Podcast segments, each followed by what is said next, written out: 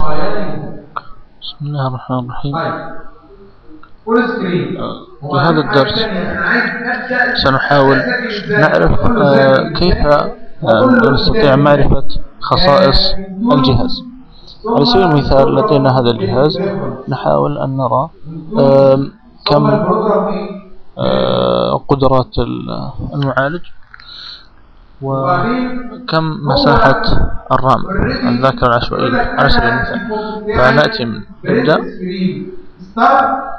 جهاز الكمبيوتر. right click على جهاز الكمبيوتر. ثم خصائص.